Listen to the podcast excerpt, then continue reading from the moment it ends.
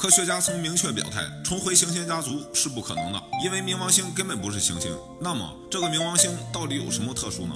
首先，冥王星是一颗冰冷的星球，它的表面覆盖着大量的冰层，但是冥王星的密度整体上是冰水的两倍。这颗矮行星的质量是由三分之二的岩石和三分之一的冰水构成。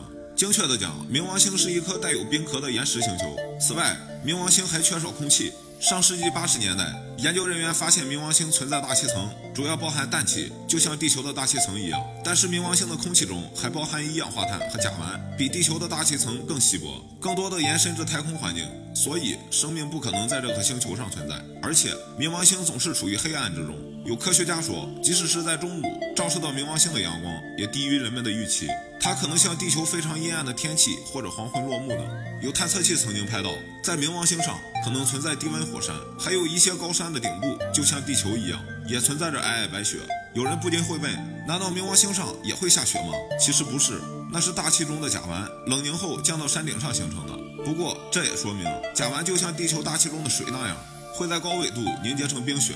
不过冥王星也不是那么可怕，它也有温柔的一面。